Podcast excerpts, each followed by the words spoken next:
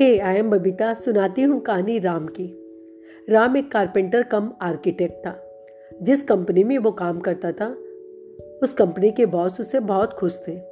उसके हाथ में कमाल का जादू था। जिस भी चीज़ को हाथ लगाता था, उसमें उसकी कला निखर कर आती थी। उसने उस शहर में बहुत से मकान बनाए थे और सभी चाहते थे कि उनका मकान राम के हाथों से बने। उसके काम की इतनी तारीफ़ होती थी। राम की उम्र लगभग पचपन हो चुकी थी।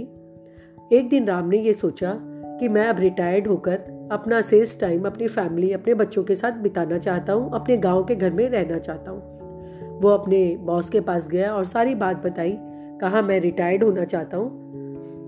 बॉस ने उसकी बात सुनी और कहा, ठीक है, तुमने डिसाइड कर लिया है, मैं तुम्हारे इस फैसले की कद्र करता हूँ रिस्पेक्ट करता हूँ, लेकिन जाते जाते मेरा एक काम करके जाओ। मेरे लिए एक आखिरी, बस लास्ट घर तुम बना के जाओ। राम का बिल्कुल मन नहीं था, लेकिन वह अपने बॉस की बहुत रिस्पेक्ट करता था।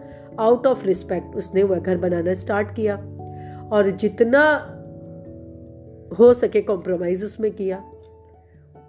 जब वह काम करता था तो लकड़ी एक पर्टिकुलर ब्रांड की आती थी टाइल्स एक पर्टिकुलर जगह से आती थी। उसके जो कारपेंटर्स थे, वो एकदम अलग थे। उसके रंग मिस्त्री बिल्कुल अलग थे। पेंटिंग के लिए दूर दूर से मिस्त्रियों को बुलाया करता था, लेकिन अभी, क्योंकि उसे जाने की जल्दी थी, उसने हर जगह कॉम्प्रोमाइज़ किया। उसने जैसी तैसी लकड़ियों के पिलर खड़े किए डोर्स बनाए, जैसी तैसी टाइल्स को वहाँ पे फिट करवाया, जैसे तैसे पेंटर को बुला के पेंटिंग करवाई जितना कॉम्प्रोमाइज़ वो कर सकता था, सब कुछ उसने किया, क्योंकि उसने ये सोच रखा था कि फिक्स डेट को मुझे रिटायरमेंट लेना ही है और मैं रिटायरमेंट तभी ले सकता हूँ जब मैं बॉस का ये काम करके दूँगा। कि दिन रात पूरा करके उसने वो घर को कंप्लीट किया और चाबियाँ ले जाके फिक्स डेट में बॉस को दी और कहा, मुझे आज रिटायरमेंट चाहिए। बॉस बहुत खुश हो गया उसके काम से और चाबियाँ उसे वापस थमाते हुए कहा, ये घर मैंने तुम्हारे लिए बनाया। तुम्हारा इस कंपनी पे बहुत उपकार है। तुमने बहुत अच्छे काम हमारी कंपनी के लिए किए। ये कंपनी की तरफ़ से तुम्हें गिफ्ट।